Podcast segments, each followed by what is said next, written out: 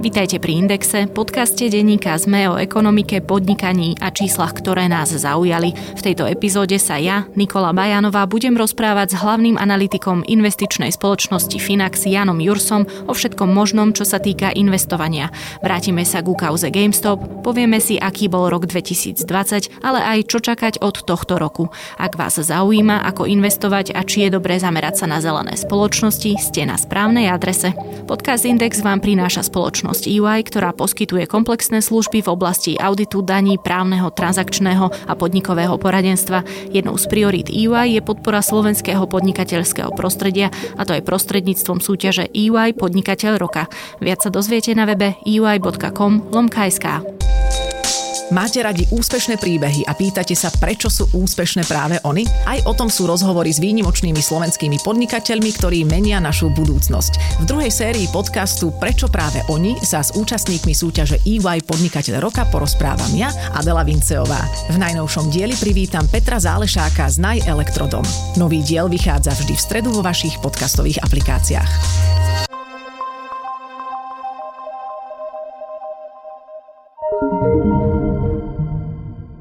Pán Jursa, hneď v úvode tohto roka sa stala pomerne neočakávaná vec, možno až veľmi neočakávaná vec a teraz narážam na GameStop. Je už asi málo ľudí, ktorí o GameStope nepočuli.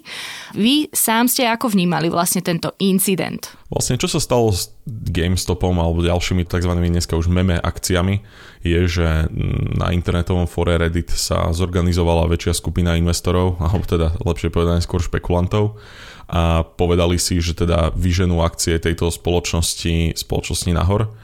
Začalo to tým, že GameStop bol taká dosť výrazne podceňovaná spoločnosť, predsa len v dobe pandémie a nejakej takej väčšieho prechodu do online a digitalizácie, keď prevádzkujete kamenné obchody s hrami, tak to neznie úplne ako najviac výťazný biznis, by som povedal. A teda táto firma bola aj podceňovaná, aj mnoho hedge fondov ako keby stavilo na pokles akcií tejto spoločnosti.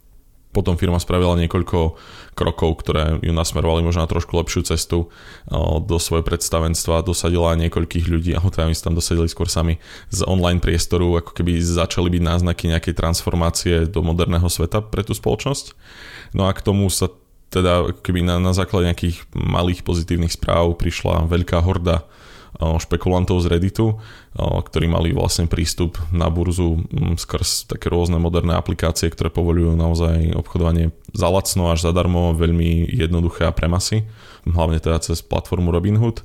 Nakúpili akcie tejto spoločnosti, nakúpili opcie na, na ako keby tiež stávky na rast akcií tejto spoločnosti a podarilo sa im vyhnať tie akcie naozaj o niekoľko tisíc percent hore. To ste popísali, čo sa stalo a keď to prišlo, že aký bol ten váš názor na to? Čase, keď sme sa k tomu vyjadrovali prvýkrát, tak eh, vtedy tie akcie toho GameStopu boli na tých tvojich vrcholoch okolo 300 dolárov za akciu a ono, povedal by som, že pri tomto incidente bola až nevydaná úroveň toho, ako všetci to komentovali úplne rovnakým spôsobom, že často v tomto finančnom svete máte, máte veľmi protichodné názory, mm-hmm. ale tu prakticky všetky médiá a celý trh sa zhodli na jednom, že toto dopadne veľmi zle a tak to presne nebolo. Ak nejakú akciu takouto špekuláciou vyťahnete úplne mimo svojej nejakej fundamentálnej hodnoty, a ne, neexistujú tam aj nejaké veľmi rozumné výhliadky, že prečo by tá akcia mala mať takúto hodnotu v ďalších rokoch, tak v nejaký moment to proste padne. Hej, že prakticky tí ľudia, ktorí na tom sa snažili zarobiť, tak si nafúkli svoju vlastnú bublinu a, a potom na nej aj spľasli oni, aj ich životné úspory mnohých z nich. Myslím si, že je to taká klasická, klasický príbeh toho, že ľudia by najradšej zbohatli za noc a na niekoľko násobok toho, čo zainvestovali. A zároveň klasický príbeh je to aj v tom, že takto to väčšinou dopadá. Že bublina spľasne, špekulácia skončí a ostanú oči preplač. Samozrejme, ako pri každej bubline, určite sa nájde niekoľko šťastlivcov, ktorí na začiatku celého tohto zainvestovali alebo teda nakúpili akcie GameStopu za dobrú cenu, možno včas predali alebo mm, stále majú na nich pekné zisky, ale drvivá väčšina z tej mm, hordy rediterov skončila teda zle. Takže moje vnímanie toho bolo na, na asi najviac z toho pohľadu také, že Nepáčilo sa mi, ako sa to prezentovalo ako nejaká revolúcia o malých investorov proti veľkým zlým hedge fondom, lebo takto to proste v realite ani nebolo. Bola to revolúcia veľkej armády špekulantov proti niekoľkým hedge fondom, ktoré mali teda stavené na pokles tých akcií. Nikto tu nebol ani dobrý, ani zlý, nikto to nikomu nejako extra nenatrel, nakoniec prakticky všetci zúčastnení na tom stratili, okrem teda tej samotnej platformy Robinhood a niekoľkých ďalších, ktoré keby sprostredkovali tie, tie obchody. Dá sa povedať, že to je taká analogická situácia, akože taká stará anekdota hovorí o tom, že najlepšie na Aliaške nezarobili tí, ktorí to zlato hľadali, ale tí, ktorí predávali na to lopaty a krompáče. A toto je vlastne to isté, čo sa stalo tu. To, čo bolo pre mňa celkom zaujímavé, lebo vy hovoríte, že veľa ľudí na tom, alebo teda prakticky skoro všetci na tom prerobili a doplatili na to tí, ktorí na tom chceli zarobiť. No ale presne tá druhá skupina sú tí, o ktorých sa hovorilo, že to, ako ste povedali, natreli ľuďom z Wall Street. Vlastne oni akoby chceli ukázať, že ideme to natrieť tým veľkým, ktorí bežne manipulujú trhy, lebo teda akože taký je možno nejaký ten všeobecný názor práve na spoločnosti na Wall Street, ale v skutočnosti v podstate oni zmanipulovali ten trh, lebo Wall Street je naviazaný presne na profit, na nejakú tú budúcnosť toho podnikania. No a práve toto, čo sa stalo s GameStopom, bol ten presný opak a tiež osobne by som to nazvala tým pádom presne, že nejaká manipulácia. A ešte, ešte druhý paradox v tom je ten, že vlastne tie hedge fondy, ktoré si to zlízli, mm, tak boli tie, ktoré primárne teda robia ten trading na krátko, tie shorty, teda stavky na pokles nejakých akcií. A to sú skôr takí, takí, dá sa povedať, možno trochu policajti na tom trhu. To sú spoločnosti, ktoré robia veľmi extenzívny research, snažia sa nájsť tie firmy na trhu, ktoré napríklad eh, klamú v svojich nejakých účtových uzávierkach, nejako podvádzajú a tak ďalej. Oni proste pália stovky tisíce hodín na tom, aby keby hľadali tie, tie akože zlé jablka že ako keby aj ten hnev bol zlým smerom bol, bol nejako o, smerovaný.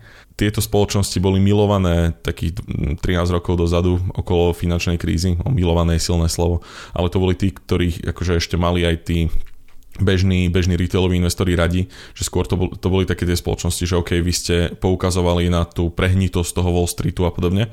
A teraz nejako ich hodili do jedného vreca a, a snažili sa im nejako ublížiť. Ale akože pre, pre nejaký kontext, naozaj dobre, tie dva hedge fondy stratili pár miliard, to je pre celý no, hedge fund industry, to je naozaj kvapka v mori. Hej, že tu, mm-hmm. tu žiadny z veľkých relevantných hedge fondov tu nič nestratil tváriť sa, že teraz to celé to odvetvie bolo porazené alebo také niečo je naozaj cestné. Vlastne momentálne sa to nachádza kde? Sú tie akcie na nízkych mm-hmm. hodnotách, ako boli predtým, než sa celý tento fenomenálny úkaz udial, alebo ako to teraz vyzerá s GameStopom? Bubliny celkovo nezvyknú spľasnúť, že i hneď na nejakú tú, povedzme, predbublinovú hodnotu. Takže to je, to je klasický úkaz. Už mm, máme stovky rokov, máme bubliny od, od tulipánov až po dnes.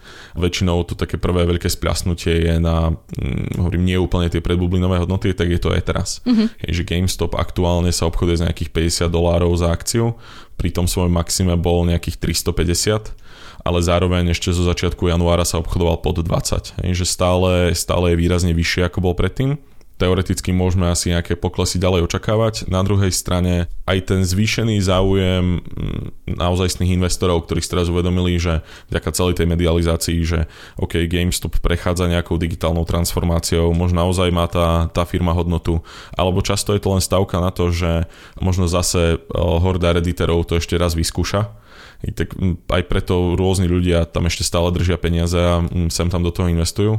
Ale v poslednom čase je teda ten trend, trend veľmi jednoznačný a padá to ďalej dole. Uh-huh. A vlastne vy ste aj povedali, že GameStop si dosadil nejakých nových ľudí do vedenia a niečo z toho pravdepodobne vytrieska, ale samotná hodnota tej firmy určite nebude rásť takým šialeným tempom, ako sme videli v podstate v januári, lebo na taký rast sa čaká naozaj veľa rokov a toto sa stalo za pár dní a v podstate z ničoho nič, ako keby, len pre nejaké špekulatívne rozhodnutie. A tá otázka je, že vlastne čo sa z tohto podľa vás finančný svet ako taký naučil? Mm, asi by som sa na to pozrel po poradí z pohľadu akoby jednotlivých tých aktérov. Určite hedge fondy budú opatrnejšie v, v shortovaní, čo podľa mňa ale nie je úplne dobrý alebo pozitívny dopad pre trhy že už tak či tak posledné roky ten keby objem tých, tých stávok na pokles akcií bol relatívne malý a nie je, nie je dobré, že hedge fondy sa tomuto budú trošku viac vyhýbať. Ako som hovoril, tam je tá očistná funkcia toho, že trh, keď hľadá cenu, ako by nejaká akcia mala mať, tak aj možnosť staviť na pokles tých akcií je integrálna súčasť tejto nejakej cenotvorby. Takže tu by som, toto by som videl ako negatívny dopad. Myslím si, že pre tých samotných špekulantov ten dopad je relatívne malý, lebo špekulanti na bublinách proste si jazdia naozaj stovky rokov a, a stále budú. To je úplne prírodzená ľudská chamtivosť, bežná vec. Takže tam nejaký veľký dopad priamo na týchto ľudí takto nevidím.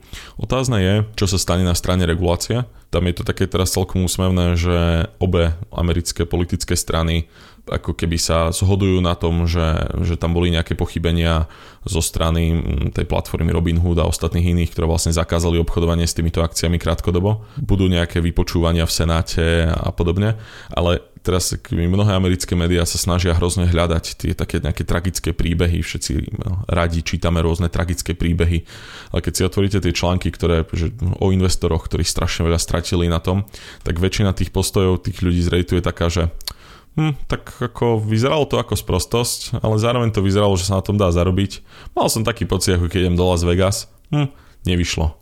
Hej, a že to sú naozaj desiatky, stovky takýchto prípadov, že to sú, hm, často to sú aj ľudia, ktorí, hm, tak tento rok nepojem na dovolenku, hm, hej, pôjdem do dôchodku trošku neskôr, že v konečnom dôsledku ako e, zatiaľ je problém nájsť nejakých takých naozaj e, chudákov, ktorí na tom e, bez nejakého vedomia toho, čo robia, stratili. Už ste to vlastne naznačili, že môže sa to znovu zopakovať aj so samotným GameStopom, ale ako taký samotný fenomén, e, pokiaľ ešte nemáme nejaké kontúry tej budúcej regulácie, sa v akej podobe podľa vás zopakuje, ak sa tak stane? Ja si osobne si nemyslím, že na tom GameStope sa to stane. Uh-huh. To je skôr, že, že stále sú ľudia, ktorí sú ochotní si na to, na to staviť, hej, že sa to stane. Tak by som to povedal. No ono, takto, ono sa to bude proste stále diať, že tá tendencia hľadať e, rýchle, krátke zisky proste ostane.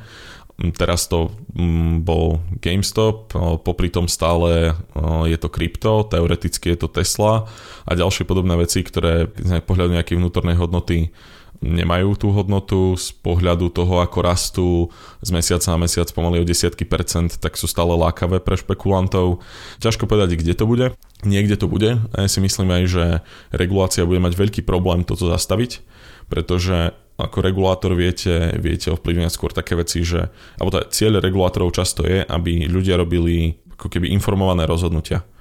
Že je úplne v poriadku predávať niečo, čo je skoro bezcenné, dá sa povedať, ak tí ľudia, ktorým to predávate, sú o tom informovaní. Mm-hmm. To je ako keby celá, celá tá logika tých regulátorov a tu zatiaľ to nevyzerá, že by, že by došlo k nejakému ako keby oklamaniu investorov alebo tak. Podvodný zámer, jednoducho to je to, na čo sa oni zameriavajú, že to potrebujú akoby dokázať a to sa im v tomto prípade asi nepodarí. Áno, a potom sú tu iné, iné fronty, na ktorých to môžu sa snažiť regulovať. Napríklad môžu sa snažiť zakázať obchodovanie zdarma, lebo napríklad cez taký Robinhood naozaj nakupujete akcie bez toho, aby ste platili Robinhoodu nejaký poplatok. Čo ale v konečnom dôsledku aj si myslím, že je to politicky ťažko priechodné a zároveň si myslím, že to je také, že nechceme, aby retailoví investori veľmi špekulovali, tak im to zakážeme kompletne, nie, tiež nie je úplne najšťastnejší spôsob teda. Inak, keď sme pri tom Robinhoode, nemali oni potom trochu aj problémy e, s likviditou, alebo... Áno, tam vlastne ono to funguje tak, že ja keď, neviem, útorok nakúpim nejaké akcie, tak v realite ja som ich oficiálny vlastník vo štvrtok. Väčšina burz dneska má tzv. vysporiadané T plus 2, to je o 2 dní neskôr. Tom čase ja musím držať u svojho nejakého, nejakom clearinghouse, proste spoločnosť, ktorá vysporiadáva tieto obchody, tak tam musím držať nejaké peniaze, aby som to vedel kryť. Zároveň, keď tie akcie lietajú stovky percent za dní hore-dole a tá, tá spoločnosť clearingová si povie, že, hm, že je riziko, že Robinhood nebude vedieť tie peniaze zo svojich vlastných zákazníkov vytrieskať, lebo cena akcie klesne o 100%, oni budú mať tzv. margin call, bude treba uzavrieť ich pozície a ostanú dlžní Robinhoodu napríklad, čo sa úplne môže stať. A ten Robinhood by nevedel vybrať alebo nejako dostať od tých svojich zákazníkov tie dlhy, tak potom je ohrozený biznis aj toho clearinghouse. Tak oni si povedia, že dobre, tak keď doteraz sme strelili, neviem, 10% chceli ako kolaterál, mal, aby tu bolo tých peňazí na tie obchody, tak teraz budeme chcieť 50 pre istotu, aby oni zase neohrozili, aby keby nenastal tu nejaký domino efekt, aby neboli ohrození aj oni. Mm-hmm. Akurát Robin Hood zrazu tie peniaze nemal, aj pri tom, ako tie akcie lietali a keď im zvýšili teda tie požiadavky, požiadavky na ten kolaterál, takže musel ich si požičiať od bank a iných investorov a tak ďalej. Že veľa ľudí hľada v tom, že Robinhood zastavil obchodovanie s tými akciami nejaký, nejakú konšpiráciu a to firmy, s ktorými oni spolupracujú, nejaké hedge fondy, že to im nakázali, aby sa tak stalo. Nie, pravda je oveľa jednoduchšia. Proste oni zrazu boli v problémoch, potrebovali to zastaviť a bol ohrozený biznis model. Hej, že netreba hľadať konšpiráciu tam, kde, kde to je proste len neopatrnosť a hlúposť. No a posledná vec k tomuto. Je niečo pozitívne, čo nám e, kauza GameStop e, ukázala? Hm, to je dobrá otázka, na ktorú asi nemám úplne dobrú odpoveď. Ja si myslím, že bude zaujímavé sledovať, ako sa s týmto vysporiada regulácia, alebo teda celý, celý ten politický diskurs o tomto, pretože doteraz v podobných, podobných momentoch sme mali pri podobných situáciách to bolo oveľa jednoznačnejšie, že eh, retailový investor bol oklamaný a nejako prerobil kvôli tomu, ako keby ten, ten negatívny zámer tam bol. Mm, tu sa možno tá diskusia o regulácii no, takéhoto obchodovania bude vedieť pohnúť aj k tomu, že bude rátať s tým, že nie každý retailový investor si neuvedomuje rizika, že budeme sa môcť na nich pozerať trošku už ako na svoj právnejších, ktorí aký robia hlúpe kroky, tak ich nerobia z nevedomosti, ale z toho, že OK, je to masívne riziko, je to hlúposť, ale skúsim to. Podľa mňa jedným alebo druhým smerom minimálne toto akceleruje vývoj regulácie retailového obchodovania. Dobre, prejdeme k ďalšej časti v podstate vrátime sa k roku 2020 ešte.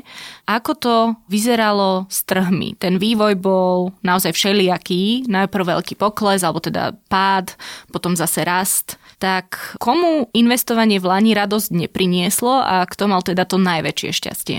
Myslím si, že najnešťastnejší boli tí, ktorí po tom úvodnom poklese spanikárili. Vždy takí ľudia sú. Aj v našich médiách sa objavovalo mnoho článkov o tom, že ešte to pôjde ďalej dole, treba vyberať a ako keby vždy, keď príde na lamanie chleba, tak veľa ľudí poruší takúto základnú poučku, že v panike vyberať po poklese je to najhoršie, čo môžete robiť. Myslím si, že, že títo ľudia teda ostali mnohí nešťastní, alebo tie, tie trhy sa vrátili naozaj, naozaj veľmi rýchlo. Úplne analogicky šťastný rok to bol pre tých, ktorí mali tú odvahu a v marci pri tom dne sa im podarilo nakúpiť aj u nás akože z firmy z praxe vieme, že u nás vo Finaxe mnoho klientov poslalo peniaze v marci a dokúpilo. Teda predpokladám, že sú teda šťastnejší. Z pohľadu nejakého sektorového, alebo keby som sa mal pozrieť na to nielen, nielen z pohľadu nejakého časovania alebo takýchto krokov, myslím si, že tí, ktorí sú zainvestovaní klasicky v indexoch, v pasívnom investovaní, môžu byť s tým rokom celkom spokojní z pohľadu aktívnej správy je také zmiešané, že niektorí aktívni manažéri, ktorí sa snažia vyberať konkrétne akcie, tak presne v marci panikárili a prechádzali do hotovosti Zase na opačnej strane tí, ktorí ostali prevážení v technológiách, tak tí sú asi takí najväčší výťazí minulého roka, lebo presun celého, celého sveta do online im teda výrazne pomohol. Že akcie tých najväčších technologických firiem, ktoré poznáme, Apple, Microsoft, Amazon a podobne, tak tie si teda polepšili výrazne. Takže mnohé fondy, ktoré boli prevážené v technológiách, tak môžu tiež povedať, že mali úspešný rok. Zaujímavé je, že napríklad práve také tie medicínske alebo e, takéto výskumné spoločnosti ako Pfizer alebo BioNTech nerastli až tak, ako by možno človek čakal. Prečo je to tak? Mm, tam je tá logika veľmi jednoduchá, že stále sa pozerajú investori, alebo tá trh ako taký, keď oceňuje, oceňuje akcie, na tržby a zisky. Tu je teraz trošku porazená taká tá, taký nejaký ten predpoklad mnohých ľudí, ktorí nemajú radi súkromnú sféru a stále hovoria, že kapitalisti sú len nenažraní a tak ďalej. Že úplne normálny bežný tlak spoločnosti viedol k tomu, že jednotlivé spoločnosti, ktoré vyjali lieky, vakcíny a podobne, si nemohli za to účtovať úplne nehorázne sumy. Ako keby z toho boja proti covidu sa nestala úplne dojná krava z finančného hľadiska že dali obrovské peniaze na, na vývoj, obrovské peniaze na veľmi rýchle rozbehnutie produkcie. A teraz na tom, dá sa povedať, že z nejakého pohľadu primerane zarábajú, ale nie, je to, nie sú to úplne gigantické sumy. Hej. Takže to sa len úplne prirodzene premieta do ceny tých akcií. Ešte nakoniec sme ten liek od Gilead Sciences, ten taký prvý, tak o tom sa hovorilo, že presne to bude jeden z, jedna z tých vecí, na ktorých sa ukáže, že farma spoločnosti na tom vlastne tak veľa nezarobia, hneď darovali ten liek proste rôznym vládám zdarma, cenu nastavili veľmi, veľmi priateľne aj pre mm, chudobnejšie štáty, poviem to tak, že ako keby farmafirmy tak veľmi nerastli, lebo sa podľa mňa ukázalo, že nemohli si dovoliť byť úplne, úplne hamižné, ani nechceli byť. Hej. Toto skôr bola vec nejakej prestíže, že kto, kto prvý tú vakcínu bude mať, sa naozaj zapíše na, na desiatky rokov do všetkých učebníc ale nie, nebude z toho teraz nejako enormne žiť. Uh, vy ste už spomenuli v podstate nejaké správanie sa vašich klientov. Ako vlastne v takých časoch, ako boli možno tie najhoršie kvartály Vláňajška, pracujú firmy ako je napríklad tá vaša s peniazmi um, svojich klientov? Čo vy vlastne vtedy robíte? Vy sa ich snažíte presvedčiť, aby to uh, aktívne sa nesnažili oni zmeniť a nech to nechajú na vás, alebo ako to vlastne potom vyzerá? Ako vyzerá tá vaša práca v takých časoch? My fungujeme tak, že vlastne všetky, všetky rozumné štatistiky ukazujú to, že nejak sa veľmi snažiť časovať trhy, aj teda vyberať si časy, že kedy, kedy zainvestovať, alebo, alebo vyberať do čoho zainvestovať a tak podobne. Tieto prístupy teda málo kedy porážajú čisto zainvestovanie do indexových fondov, takzvané pasívne investovanie, že dáte svoje peniaze do základných akciových a dlhopisových indexov, rozložíte to, dá sa povedať, po celom svete a nechávate len tak plynúť. Hej. Štatistiky sú naozaj také, že 90% aktívne manažovaných fondov, teda tých, ktoré vyberajú tie konkrétne akcie, snažia sa vybrať čas, keď do toho zainvestovať, tak z dlhodobého hľadiska trh, teda indexy neprekonávajú. Aj keď sa vám to môže podariť 1 rok, 2 roky, 3 roky, poriadne investovanie, to sa bavíte o dekádach a na tom dlhodobom horizonte sa to naozaj mm, nedarí v úvodzovkách skoro nikomu. Že ešte aj Warren Buffett to, tento rok už ho to dobehlo a spanikaril aj on. Asi, asi alebo nemal proste úplne najlepšie obdobie, teraz už ani on. No, minulý rok, pardon. Mm-hmm. Teda. No ale teda, aby som sa ostal k tej otázke, že z povahy ale tohto investovania vyplýva aj to, že keď príde takéto obdobie, nevyberáte to, neprehadzujete to do niečoho iného, dodržiavate naďalej investičnú stratégiu, ktorú máte. U nás to funguje tak, že investičnú stratégiu vám vyberie algoritmus na základe nejakého dotazníka tá investičná stratégia reflektuje nejaké riziko, ktoré vy ste schopná a ochotná podstupovať zároveň reflektuje nejaký investičný horizont, tak neviem, idem investovať na 10 rokov napríklad, takže môžem byť zainvestovaný viac v akciách a, a neriešim ďalej to, že kedy to teraz tam, kedy vybrať, kedy s tým nejako operovať, prehadzovať to do dlhopisov a tak podobne. Že mm, zvyčajne tento prístup naozaj je, je aj o, najúspešnejší tak toto presne bolo aj teraz. Musím povedať, že čakali sme, že oveľa viac klientov sa bude ozývať s výbermi. Podľa mňa táto kríza ukázala, krátka kríza, dá sa povedať z pohľadu akciových trhov, ukázala aj to, že Slováci sú už oveľa vyspelejší investori, ako boli v minulosti. Ten, naozaj ten level paniky bolo, bolo veľa menší. Mnoho z nich, mnoho ľudí reagovalo tak, že viem, že teraz nemám vyberať Zároveň my sme teda dali aj celkom veľa snahy historicky do toho edukovať čo najviac, či už článkami, podcastami, podcastami a podobne, že snažíme sa našim klientom aj celkovo nejakej širšej verejnosti vysvetľovať, že časovať nie je dobré, v panike vyberať nie je dobré a tak ďalej. Prakticky žiadna jadrová fyzika, naozaj také tie základné poučky. A nesnažili sme sa predpovedať, že či to bude rásť, klesať, ale skôr sme sa pozerali na to, ako historicky sa v takýchto situáciách treba správať a ukázalo sa to ako správne. Teraz taká trošku, možno nie úplne najšťastnejšia otázka, ale ako by podľa vás vyzeral ideálny investičný svet, akože z pohľadu teraz tých spotrebiteľov, že ako by to podľa vás e, vyzeralo, keby to malo byť že úplne dokonalé? Mm, ja si myslím, že mm, ja, takže áno, robíme to my na pasívne investovanie, tak samozrejme, že poviem, že takto by to gro ľudí malo robiť, ale vyskúšam to podporiť aj nejakým oh, anekdotickým argumentom. Aj Warren Buffett stále hovorí, že pre retailového investora je úplne najlepšie nakúpiť index, a nerypať do toho. Podľa mňa v ideálnom svete si investori uvedomia to, že treba mm, akceptovať rozumný výnos nejakých 8 až 10% ročne, ktoré akciové trhy vedia dávať aj bez toho, aby človek špekuloval. Nie je to trochu veľa? Jediná... Ja som myslela, že to číslo je nižšie. Že okolo, okolo je nejakých 5. Veľa, keď sa pozrieme napríklad aj na 100-ročnú, 30-ročnú, 50-ročnú históriu, stále to vychádza takto približne. Mm-hmm. 8 až 10% po zarataní dividend mm-hmm. teda. Dobre, čiže s tým sa zmieriť, mm. no. Áno, a to je stále, keď si tu povieme, že veľmi dobrý výnos. Hej, že to nie, nie sú úplne žiadne drobné, dá sa tak rozumne vybudovať majetok, ak človek investuje pravidelne a nehľadať proste skratky. Že keby, keby som mal povedať jednu vec, ktorá by sa v tomto svete z pohľadu investícií zmenila, tak to je, že by som proste ľuďom z mozgu vybral také jedno koliesko, ktoré sa stále snaží hľadať v tomto skratky ktoré časom vo väčšine prípadov ich teda dostane do veľa väčších problémov ako, ako ten pokojný prístup o, mm-hmm. na opačnej strane. To zachovanie chladnej hlavy, tak to inak môžeme asi povedať. Tak zachovanie chladnej hlavy a akceptovanie toho, že keď zotrvám v tej svojej stratégii, budem každý mesiac si sporiť, investovať, tak v konečnom dôsledku ten majetok rozumne vybudujem. Namiesto toho, že druhý extrém sú ľudia, ktorí zoberú spotrebák, dajú ho do krypta a potom plačú. Inak tu sa tu trochu odbočím. Občas si pozerám také tie videá na YouTube, kde ľudia vlastne sledujú tú krivku a klikajú tam, keď niečo sa niekde stane a úprimne sa priznám, že mi to vôbec nedáva zmysel. Koľko ľudí podľa vás siaha po treba z takýchto mm, nástrojoch, ktoré nie sú úplne pre nich dobrým zdrojom informácií práve v investovaní. Možno, možno u nás, konkrétne na Slovensku. No určite sú to tisíce. Hej, že to, o čom sa tu teraz rozprávame, je nejaký často day trading cez nejakých forex brokerov, hej, že mm-hmm. o, poz, začnem si pozerať na YouTube videa o tom, ako, ako sledovať na grafe, nejakú, robiť nejakú technickú analýzu na počas dňa, že keď sa ropa hýbala od 8 do 12 takto, tak o jednej treba ju teraz nakúpiť alebo predať a podobne. Robí to stále menej a menej ľudí z jednoduchého dôvodu, to je z dôvodu regulácie. Európska únia na toto relatívne silno tlačí, aby, aby mm, nemohol úplne ktokoľvek si takto obchodovať. Niekoľko rokov dozadu firmy, ktoré takéto služby poskytujú, tak dostali povinnosť, že musia v svojich reklamných materiáloch a celkovo v svojich reklamách uverejňovať aj koľko percent účtov je v strate.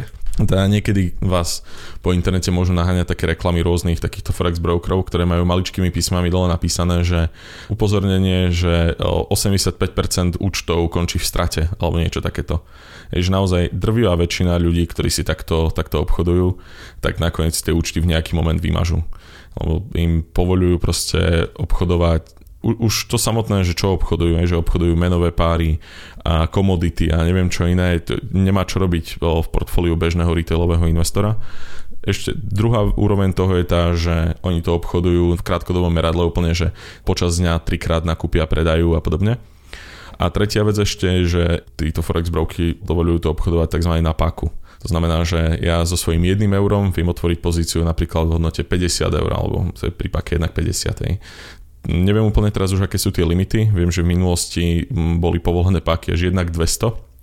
To znamená, že ak sa to, do čo ste zainvestovali, pohlo o 0,5% proti vám, tak ste vymazali celú tú investíciu. A toto bolo úplne povolené. Viem, že teraz sú tie páky výrazne nižšie, neviem úplne, že kam ich už regulátori stlačili, ale aj toto samotné úplne ukazuje, ako to je no, no úplne nevhodné pre takýchto ľudí a prečo teda tých 80 až 90% účtov končí v strate ale zároveň znova znie to, znie to hrozne atraktívne, vyzerá to dobre na tom YouTube, že graf a, a človek sa cíti tak sofistikovane, robím technickú analýzu aj tu na, na sviečkovom grafe a tak ďalej len je to také pozlátko a, a, a za tým proste je schovaný väčšinou len, len problém.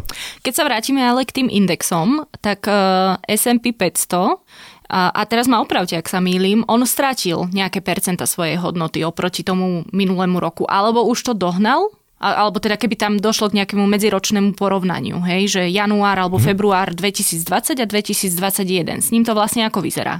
O S&P 500 vlastne v niekedy v septembri, myslím, sa vrátilo, alebo nie, to bude asi ešte v lete, sa vrátilo na hodnoty zo začiatku roka. Mm-hmm. Pred tým poklesom marcovým na nejakom medziročnom porovnaní je, je S&P 500 výrazne vyššie, že v dvojciferných hodnotách to je z jednoduchého dôvodu, že akcie pozerajú výrazne do budúcnosti, to je dôvod, dôvodov je viac, ale všetky sú relatívne jednoduché. Pri hodnotení akcií sa pozeráme vždy do budúcna, že nejde o to, aké som mal výsledky včera, ale čo to znamená, koľko budem, akú, aké tržby a zisky budem mať v budúcnosti, 12, 24 mesiacov a tak podobne. A zároveň tomu masívne pomáhajú stimuly vládne. Či už vlád alebo od centrálnych bank proste ťahajú, ťahajú hore celkový optimizmus, mm, samotné makroekonomické ukazovatele a tak ďalej a to sa potom prejavuje na akciových indexoch. Ale S&P 500 teda končilo rok v zisku. Aha. Áno, percentuálne proste v pluse. Keby ste zainvestovali 1. januára a vybrali by ste 31. decembra, tak boli by ste dvojciferne v percentách v pluse. Nedá sa samozrejme asi e, rozoberať úplne to, že kde by bol, keby nebola pandémia, to sa asi ťažko dá odhadnúť, Jasne. alebo teda boli nejaké odhady, ale v podstate to je aj irrelevantné pre, pre tú debatu. Čiže to je vlastne index, s ktorým aj vy pracujete, ak sa nemýlim, či? Je to, je to veľká zložka tých našich portfólií. S&P 500 je vlastne 500 najväčších verejne obchodovaných akcií v USA má to nejaké podmienky, že tie spoločnosti musia mať 4 kvartály po sebe získ a tak ďalej, ale vo väčšine prípadov tie najväčšie spoločnosti to splňajú. Jediná to dlhodobo nesplňala Tesla, ale už aj tá sa teda prepracovala do S&P 500.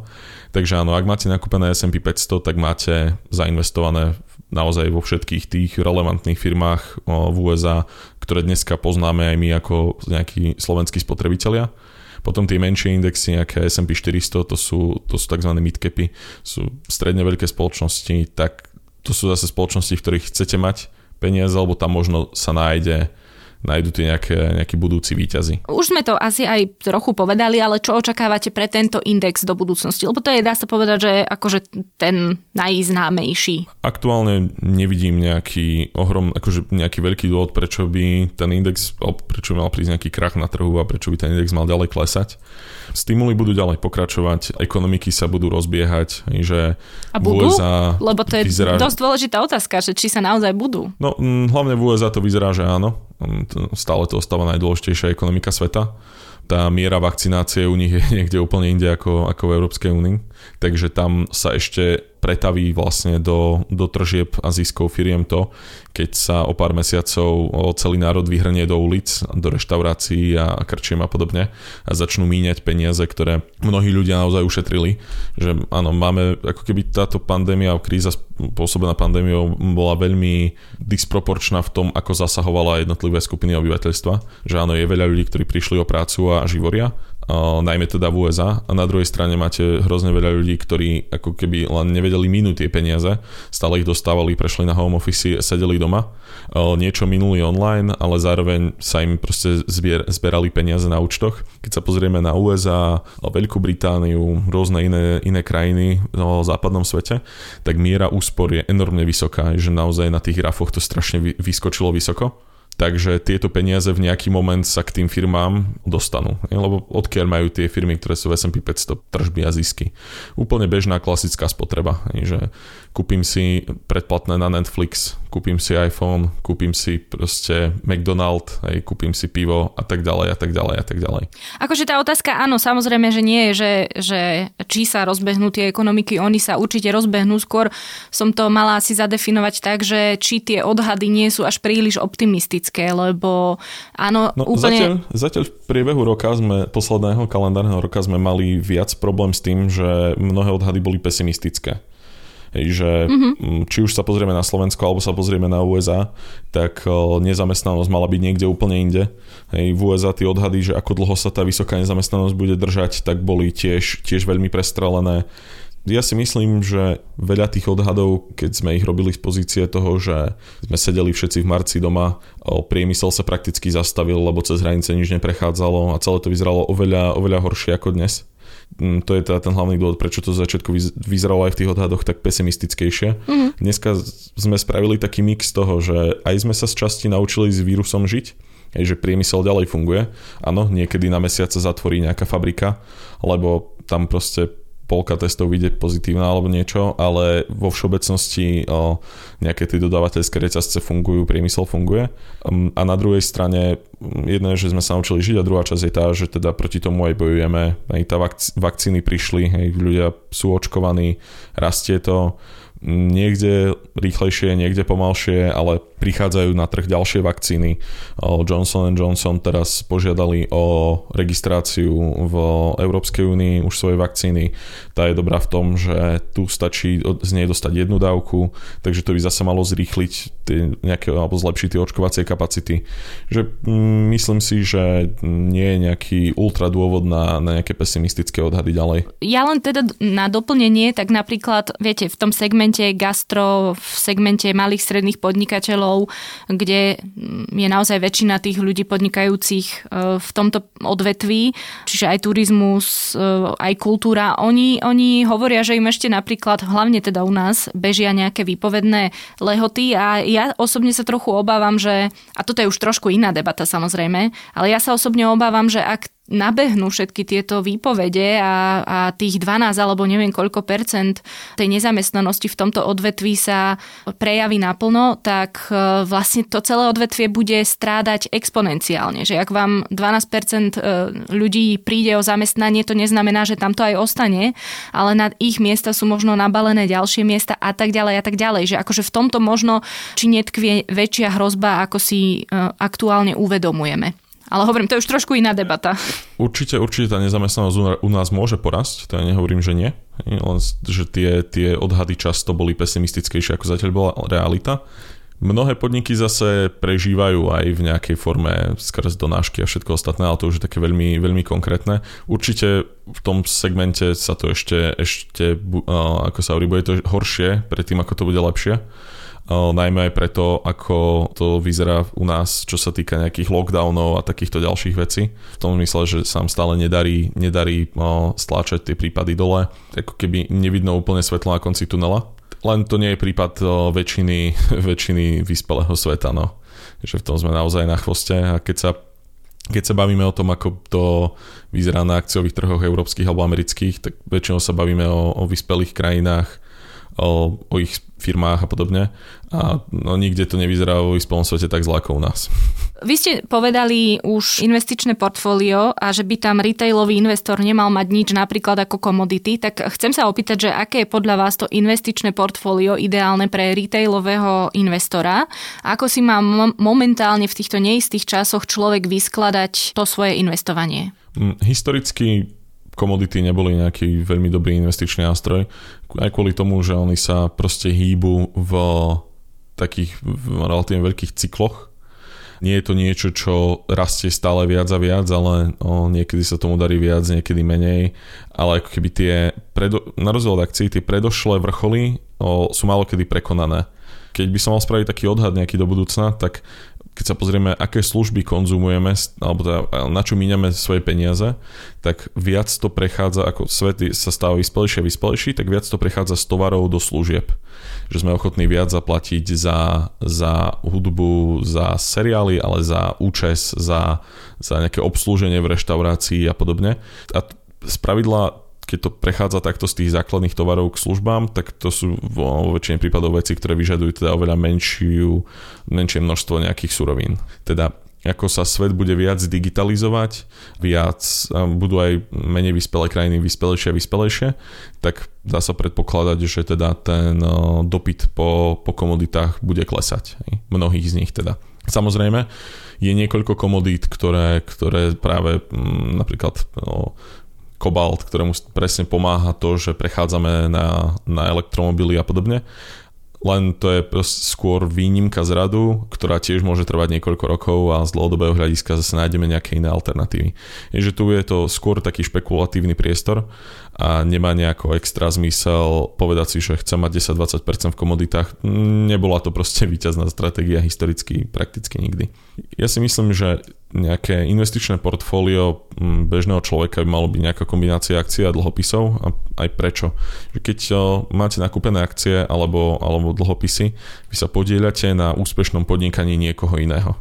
Keď ja si kúpim mm, barel ropy, tak ja dúfam, že ten barel ropy niekto do mňa kúpi drahšie. Keď ja ale kupujem akciu alebo dlhopis, ja mám podiel na reálnej nejakej ekonomickej aktivite, na naozajstných nejakých vytváraných hodnotách, tovaroch, službách vo forme dlhopisov väčšinou pomáham financovať nejaký rozvoj tých kapacít výrobných alebo niečoho iného, nejakú modernizáciu a tak ďalej. Tým pádom je to proste priamo napojené na ekonomickú aktivitu v reálnom svete. Že nie je to len špekulácia na to, že nájde sa niekto, kto bude ochotný to odo mňa kúpiť drahšie, ale je to, je to najmä o tom, že tu bude mať vnútornú hodnotu väčšiu a väčšiu kvôli tomu, čo tá samotná spoločnosť, reakciu alebo dlhopis mám, vykonáva ako keby bez ohľadu na vek, ten nejaký pomer akcií a dlhopisov by mal byť, alebo teda, že to sú tie také dve hlavné zložky a vek a s tým spojený teda investičný horizont ovplyvňuje to, v akom pomere by to malo byť. Ej, že keď som mladý človek, nejakých 80%, aby boli akcie, naozaj nie je problém, že keď príde nejaká kríza, veď mm, nešetrím si proste na o pol roka alebo o rok, to nemá čo robiť o takýchto investičných riešeniach, ale šetrím na horizont proste dekád často. Chcem, sa, chcem si vybudovať majetok, zabezpečiť sa na dôchodok a tak podobne. Tým pádom aj keď príde nejaký krátkodobý výkyv, tak mi je to svojím spôsobom úplne jedno. Tom prípade, keď som takto nastavený a som mladší, tak som viac prevážený na tie akcie. Hej tých nejakých 80% akcií a 20% dlhopisy je, môže byť úplne štandard, ale napríklad keď sa pozrieme na, na druhý pilier, tak je úplne bežné, že ľudia majú 100% svojho druhého piliera prakticky do nejakých 55 rokov, myslím, v, v akciových indexových fondoch. No s rastúcim vekom dáva zmysel prechádzať viac na tú dlhopisovú stranu, lebo samozrejme je to, je to trochu bezpečnejšie, má to menšie výkyvy a tak ďalej. Na druhej strane aj ten taký pohľad, ako aplikuje druhý pilier, že človek by mal ísť na dôchodok už plne v dlhopisoch, možno nie je najšťastnejší, že mnoho ľudí bude na dôchodku v pohode aj 20 rokov. Ako keby druhý pilier sa na to pozerá dneska pomaly tak, že v 65-ke ja proste o, teraz potrebujem mať všetko najbezpečnejšie a požijem si už len pár rokov z toho a teraz mi to treba. Je naozaj mnoho ľudí, keď sa pozrieme, aké tabuľky očakávanej dĺžky života, tak bude na tom dôchodku 20 rokov a nie je možno úplne dôvod to i hneď preklápať do, do, nie, do dlhopisov s nižším výnosom. Ale ako keby za mňa nie je to rozumný dôvod hýbať sa mimo akcií a dlhopisov. Ak ľudia majú takú nejakú potrebu trošku špekulácie, tak mať nejakých zo pár percent v nejakej konkrétnej akcii, ktorú, ktorá mi je sympatická, alebo v niečom inom, keď proste uh, mám iracionálnu lásku k zlatu alebo k niečom inému, dobre, nejakých pár percent, aby človek ukojil tú, tú svoju túžbu, ale gro toho, čo ide na investovanie a mám, mám si z toho vybudovať ten majetok, tak mal byť v akciách. Ak má niekto veľkú lásku ku kryptomenám, tak eh, čo by ste poradili takým ľuďom? Oh, no, uh, ako ten argument, ktorý som robil, ja som vedel, že toto príde, to bolo dosť očakávateľné, keď už som to takto nadhodil. Ten argument, ktorý som robil, že, že malých pár percent pre, pre ukojenie túžby, tak úplne rovnako sedí aj na kryptomeny. A prečo? Veď napríklad Bitcoin naozaj... mal perfektný rok. Áno, jasné. Aj tulipány mali niekedy perfektný rok počas holandskej tulipánovej bubliny. Aj e, všetky ostatné bubliny v histórii sveta mali výborné roky niekedy a potom bolo po bubline. Kryptomeny sú niečo, čo nemá vnútornú hodnotu žiadnu. Keď som to vysvetľoval na tom, že aj, aj pri tej rope, že špekulujem na to, že to niekto do mňa kúpi drahšie, ale aspoň na niečo sa to použiť dá. Kryptomeny sa aktuálne nedajú použiť na nič myslím, že samotný argument proti kryptomenám je to, koľko argumentov proponenti kryptomien museli za pár rokov vystriedať, že prečo tie kryptomeny majú hodnotu. Je, že keď si spomenieme v 2017 sa predbiehali pomaly niektoré obchody, že ktoré dovolia platiť kryptomenami a, a všetci sa kryptomenoví nadšenci sa tvarili, že tu, to je teraz cesta, bude to nová mena, bude sa tým platiť. Zároveň taký argument pre tomu bol, že ideálne, keď mám niečo v peňaženke, tak by som bol rád, aby to nemalo jeden deň o 10% vyššiu alebo nižšiu hodnotu ako včera, ale to nejak sme museli prečkať toto obdobie. Potom to pochopili aj samotní kryptonáčenci a o tom, že by to bolo naozajstné platidlo už sa nehovorí. Dneska sa hovorí o tom, že je to uchovateľ hodnoty. Na to presne mm, bolo aj niekoľko štúdií od nejakých pobočiek americkej centrálnej banky napríklad, ktoré sa pozerali na to, ako v čase kríz uchovávala hodnotu, uchoval Bitcoin napríklad, zlato alebo americké vládne dlhopisy. No vyšlo to tak, že americké vládne dlhopisy boli tzv. safe haven, že uchovateľ hodnoty boli vždy ako bezpečný prístav, zlato niekedy a bitcoiny nikdy. Naozaj za tých 3-4 roky dozadu ja som bol aj väčší optimista v tom, že blockchain ako technológia nájde reálne praktické využitia keby ste sa ma spýtali v 2017, tak by som povedal, že 2021 už určite bude, budú nejaké veľké spoločnosti fungovať v niečom na blockchaine a bude to niekomu niekde uľahčovať život naozaj. Zatiaľ to tak nevyzerá. Aj keby to tak vyzeralo, tak tiež mi nie je jasný ten link, že prečo, lebo to je ďalší z tých argumentov, je, že blockchain je výborná technológia, budúcnosť a tak ďalej, preto bude Bitcoin rásť.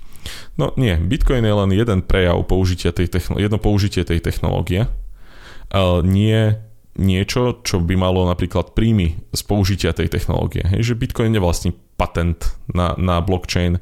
O, nejaké, keď nakupujete Bitcoiny, nemáte akciu v spoločnosti, alebo nemáte podiel v spoločnosti, ktorá bude zarábať na použití blockchainu v niečom. Jasné, keď sa nájde naozaj konečné využitie na, na blockchain, Bitcoin krátkodobo porastie, alebo špekulanti sa tam znova nahrnú, ale dlhodobo tam nie je ten nejaký link, nejaké prepojenie v cashflowe medzi, medzi Bitcoinom a nejakým tým naozajstným využitím blockchainu. Že keď už by som bol veľký fanúšik blockchainu, tak skôr sa pozriem, že aké spoločnosti sa tomu venujú a kupujem akcie v nich. Ja by som mala na tomto mieste zastávať napríklad argumenty takej našej paralelnej polis, aby som vyvážila túto debatu, ale bohužiaľ už nemáme toľko času a keby niekoho veľmi zaujímali kryptomeny, tak e, samozrejme aj my sme sa im venovali, síce to bolo už dávnejšie, možno aj rok dozadu. Ale teraz naspäť k takým tým ozajstným reálnym problémom, ktoré má alebo ktorý má táto zemegula. A tým by som to asi aj uzavrela, túto našu debatu. Ešte pred rokom som chcela robiť vlastne epizódu o tom, že Larry Fink z BlackRock vyhlásil, že nebude investovať do projektov, ktoré prispievajú, keď to zjednoduším, ktoré prispievajú ku globálnemu oteplovaniu. Tam išlo o fosílne palivá hlavne. A bohužiaľ tú epizódu som nedokončila, pretože bola zrazu pandémia a už to ne, nebolo až také relevantné, ale v konečnom dôsledku ono to relevantné stále je. A Larry Fink sa k tejto svojej filozofii e, nie že vracia, on ju vlastne nikdy neopustil taká tá asi otázka na záver je, že tieto zelené projekty, keby sme zrazu chceli do nich ísť vo veľkom investovať, že sa tých veľa redditových, treba z retailových investorov, aktívne investujúcich rozhodne, že idú povzbudiť nejakú prosperujúcu alebo perspektívnu green tech firmu. Myslíte, že toto by bola jedna z ciest, ako pomôcť treba znižovaniu emisí alebo teda zastaveniu globálneho oteplovania a, a keby sme naozaj chceli, tak kam by sme sa mali pozerať. Ja len doplním, že my tu nedávame investičné rady, my len ľuďom akoby rozširujeme obzory. Larry Fink ako líder o, najväčšieho správcu aktív vo svete, BlackRocku, tak áno, mal toto vyjadrenie, že, že BlackRock teda nebude dávať peniaze do, spoločnosti, do spoločnosti, ktoré, ja neviem, sú aktívne veľmi vo fosílnych palivách a tak podobne. Na druhej strane ono to je také trošku smiešné a pokrytecké, pretože BlackRock, tretina tých peňazí, ktoré oni spravujú, tak sú v indexových fondoch, ktoré tým pádom, akože tým, že len slepo nasledujú index, tak nutne sú aj v týchto spoločnostiach Áno, ale Takže sú to peniaze, to také... ktoré tam už sú, že môžeme to ako keby tak izolovať, že to sú peniaze, ktoré tam sú a s nimi veľa robiť nevie, ale tie nové investície. Jasné, áno, hej, ale o tom bola aj polemika, keď on to napísal, že čo teraz, keď niekto pošle ďalšie peniaze do tých indexových fondov, ďalej sa to bude úplne rovnako investovať, že áno, že BlackRock prestal, povedzme, že aktívne promovať nejaké, nejaké ropné spoločnosti a podobne, ale že ja si skôr myslím, že je to také naskočenie na trend, nie je to, že teraz by oni niečo pre to ohromne obetovali, ale samozrejme je tu taký väčší, väčší trend toho ESG investovania, to je aj Enviro, ale nejaké sociálne dopady a tak podobne. Yes, akože myslím si, že je to fajn, že sa pozeráme aj na to, čo samotné spoločnosti, do ktorých investujeme, robia, ako prospievajú alebo neprospievajú planete a tak ďalej. Len na druhej strane si myslím, že nevždy je tá, tá logika za tým úplne funguje. Že teraz, ak by sme investovali len do tých zelených spoločností, že mm, nie, nie je problém v tom, že by tie zelené spoločnosti dneska nemali dosť peňazí. Hej, že, že peniazy v investičných fondoch a všetkom ostatnom je naozaj kopa a nemáme problém v tom, že mali by sme, mali by sme tisíce výborných zelených nápadov, ale nemáme na ne peniaze ako, ako celý svet, hej, mm-hmm. že mhm. nemal by ich to financovať. Tento problém neexistuje že aby investovanie zamerané len na takéto projekty mohlo v niečom pomôcť, tak ako prvé by muselo riešiť existujúci problém nedostatku peňazí na tom fronte. Mm-hmm. To je na strane tých, tých zelených firiem. A teraz, čo sa stane, keď my v odzokách berieme peniaze tým, tým zlým firmám?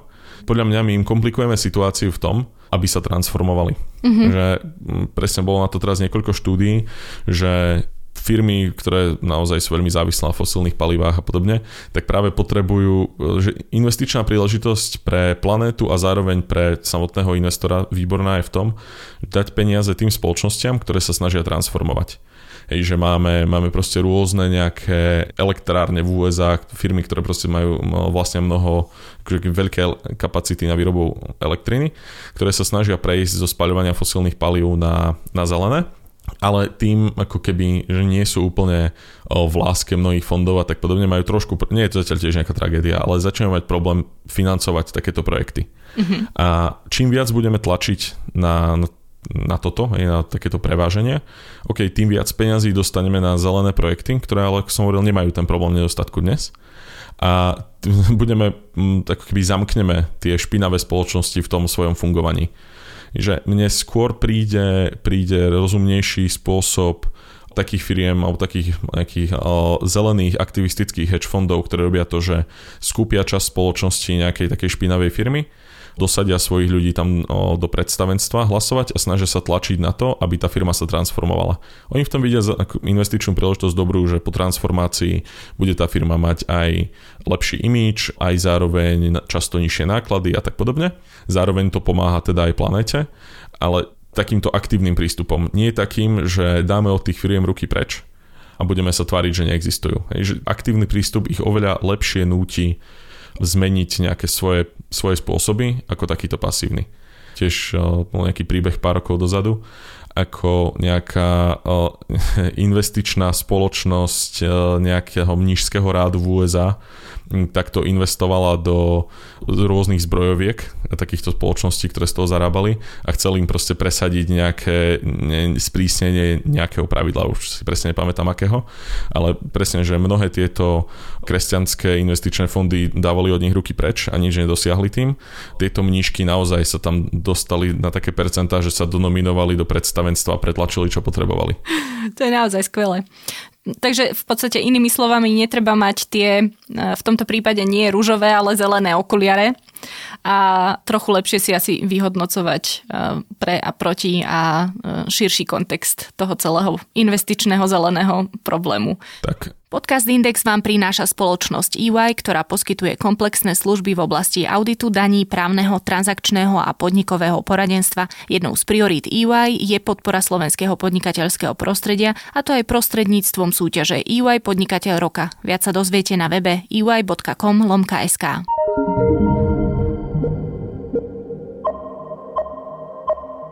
Ku GameStopu sa vrátim aj vo svojom odporúčaní. Veľmi zaujímavý rozhovor nie len o kauze a poučení z nej, ale aj o tom, ako o GameStope informovali médiá, priniesol podcast Decoder od Verge, ktorý na ich webe nájdete aj prepísaný. Link na rozhovor Nileja Patela a Johna Forta vložím do textu k tejto epizóde, ako aj do článku na webe denníka ZME. To je na dnes všetko. Počúvali ste Index, ekonomický podcast denníka ZME. Ak mi chcete poslať pripomienku, nápad na tému či vylepšenie, spraviť tak môžete na nikola.bajanová zavináč sme.sk. Ešte raz nikola.bajanová zavináč sme.sk. A samozrejme máme ešte aj podcastový klub na Facebooku, kde vás radi uvidíme. Vybudovali úspešné firmy a menia nimi svet. Vypočujte si druhú sériu podcastu Prečo práve oni od spoločnosti EY. Vychádza vždy v stredu vo vašich podcastových aplikáciách.